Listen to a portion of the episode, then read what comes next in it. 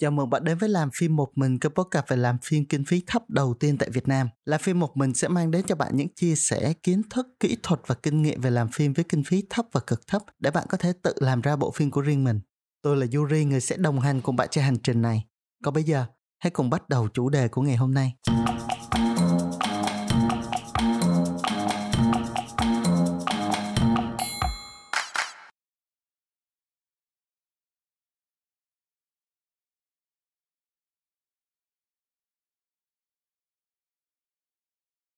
Chúng ta sẽ bắt đầu podcast ngày hôm nay bằng một câu hỏi. Làm thế nào để thúc đẩy câu chuyện kể tiến lên, làm thế nào cho tình tiết phát triển và làm thế nào để làm chủ được thời gian? Chủ đề ngày hôm nay là thời gian trong phim. Trừ một vài trường hợp rất hiếm và đặc biệt trong lịch sử điện ảnh, việc chuyển thời gian vào bên trong cấu trúc phim không tương ứng với thời gian thật. Thời gian trong phim là giả. Nó tương ứng với thời gian mà các nhân vật chuyển từ cảnh này sang cảnh khác – cho dù đó là 2 giây hay 10 ngàn năm. Trước đây rất lâu, để biểu thị thời gian trôi qua người ta thường phải nhờ đến kim đồng hồ, tờ lịch bay bay, gió, mưa, bão tuyết. Giờ thì không cần phải làm như thế nữa. Trong số những bộ phim gần đây mà bạn đã từng xem, bạn có thể nhận thấy nhiều phim trong số đó không hề đi theo một trình tự thời gian cụ thể. Có những phim bắt đầu ở hiện tại rồi quay ngược về quá khứ, có những phim bắt đầu từ cảnh tương lai rồi quay lại hiện tại có những phim mà trong đó mốc thời gian lộn xộn giữa quá khứ, hiện tại, tương lai. Tuy nhiên bạn không cảm thấy khó chịu vì điều đó, mà còn cảm thấy tò mò, thú vị, hấp dẫn hơn, trừ khi phim đó quá tệ. Những bộ phim này để tạo ra sự thay đổi về thời gian không theo tuyến tính như vậy thì biên kịch đã sử dụng đến hai kỹ thuật là hồi tưởng hay còn gọi là flashback và viễn tưởng còn gọi là flash forward. Hồi tưởng, flashback hồi tưởng nghĩa là nhớ lại quá khứ. Trong phim, bạn có thể thấy đôi khi nhân vật nhớ lại một cảnh đã xảy ra trong quá khứ. Tình tiết này giúp làm rõ nét tình cảm, thái độ của nhân vật hoặc đưa ra tình tiết mới chưa được nhắc đến trước đó.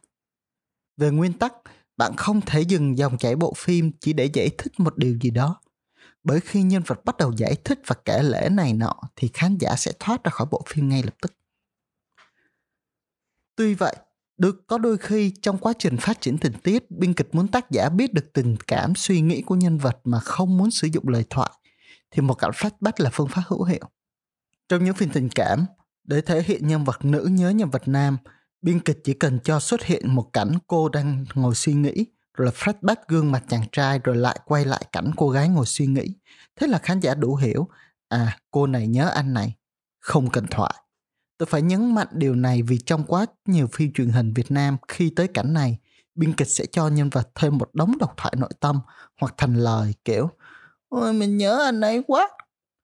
Có thể biên kịch nghĩ rằng cần phải giải thích cho khán giả, nhưng xin nhắc lại là khán giả rất thông minh. Họ không ngu đến mức đó. Thông thường, những cảnh flashback xuất hiện khi ai đó nhớ lại quá khứ Tuy nhiên có những bộ phim bắt đầu bằng cảnh quá khứ sau đó tiến tới hiện tại và đôi khi nhân vật lại nhớ về quá khứ đó. Vậy cảnh quá khứ đầu phim có phải là một cảnh flashback không? Xin thưa là không. Đó lại là một kiểu kỹ thuật khác sẽ được nhắc tới ở dưới. Trừ khi cảnh tiếp theo là ai đó giật mình thức dậy và nhận ra mình vừa mơ về quá khứ. Viễn tưởng, flash forward. Hồi tưởng là ai đó nhớ lại quá khứ, còn viễn tưởng phải chăng là ai đó nghĩ đến tương lai? Không, không ai có thể biết trước tương lai cả. Phần lớn suy nghĩ biết trước tương lai đều là tưởng tượng của nhân vật hoặc déjà vu. Cảnh viễn tưởng ở đây không phụ thuộc vào suy nghĩ của nhân vật, mà là một cách bẻ gãy cấu trúc của phim nhằm tạo ra sự tò mò của khán giả. Theo cấu trúc tuyến tính, chúng ta có mệnh đề, nguyên nhân, kết quả. Tuy nhiên, khi mang một phần, lưu ý là chỉ một phần, không phải toàn bộ kết quả lên trước. Chúng ta sẽ khiến khán giả tò mò rằng, ủa chuyện gì đã xảy ra đến chuyện đó. Và họ sẽ chú ý theo dõi phần nguyên nhân đến cuối cùng để biết được kết quả. Kỹ thuật này được sử dụng nhiều nhất trong các phim hình sự trinh thám hành động, đôi khi cũng có ở phim tình cảm. Vẫn như mọi khi, tôi luôn nhắc nhở rằng bạn không nên quá lạm dụng hai kỹ thuật này. Tuy nhiên, nếu bạn đã quyết tâm muốn sử dụng, thì nên dùng nó ngay và lặp lại vài lần để khán giả có thể quen với nó. Monte ở đây tôi không nói đến từ Monte trong hậu kỳ hay là cảnh Monte của Nhật Bản, mà tôi sẽ trình bày trong một bài nào đó sau này. mà tôi đang muốn nói đến cách dựng cảnh khá phổ biến nhằm rút ngắn thời gian trong phim. Khi xem phim, đôi khi bạn sẽ thấy nhân vật đang là thiếu nhi đi qua cảnh sau thì đã trở thành người trưởng thành. Hoặc có khi cảnh trước hai nhân vật gặp nhau, cảnh sau thì đã trên giường hoặc ở lễ đường kết hôn. Chúng ta có thể tạm gọi đó là những bước nhảy. Trò nhảy cóc về thời gian rút, giúp rút ngắn thời gian và cắt bỏ những khoảng thời gian hay sự kiện không cần thiết, giúp câu chuyện và mặt phim gọn gàng hơn, không bị dài lê thê, nhàm chán. Đôi khi bước nhảy thời gian chỉ dài vài phút. Ví dụ như một nhân vật tới nhà gặp một nhân vật khác, bụp, ta thấy hai nhân vật đã ngồi bên bàn ăn nói vài câu rồi một trong hai bỏ đi. Ở đây biên kịch đã bỏ qua những chi tiết không cần thiết như nhân vật bước vào nhà chào hỏi xã giao mời nước. Khán giả không quan tâm đến mấy chi tiết vô bổ đó mà cũng chẳng cần phải cho khán giả thấy mấy chi tiết đó. Khi viết kịch bản, nếu cho có chi tiết nào mà bạn cảm thấy không cần thiết, có thể bỏ thì tốt nhất là cứ cắt bỏ. Tôi từng xem một phim truyền hình Việt Nam mà trong đó nhân vật do ông Hoài Linh đóng ngồi bên thềm nhà cho hai cô gái khác chải tóc. Ba người họ nói những câu vô bổ suốt gần 5 phút và kết thúc cảnh mà chẳng có gì giúp mạch phim tiến triển. Những cảnh như vậy có thể cắt không? Có thể. Những cảnh đó cần thiết cho nội dung phim không? Không. Vậy tại sao biên kịch lại viết những cảnh như vậy? Tôi nghĩ biên kịch biết đấy. Nhưng vẫn viết thôi. Vì tiền mà.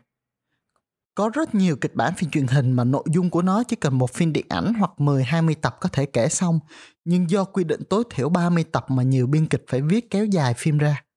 Thậm chí nhiều khi kịch bản kể vừa tròn 30 tập, nhưng bên sản xuất muốn tăng lợi nhuận nên thuê biên kịch ma viết chèn vào kéo thêm tầm 30 tập nữa.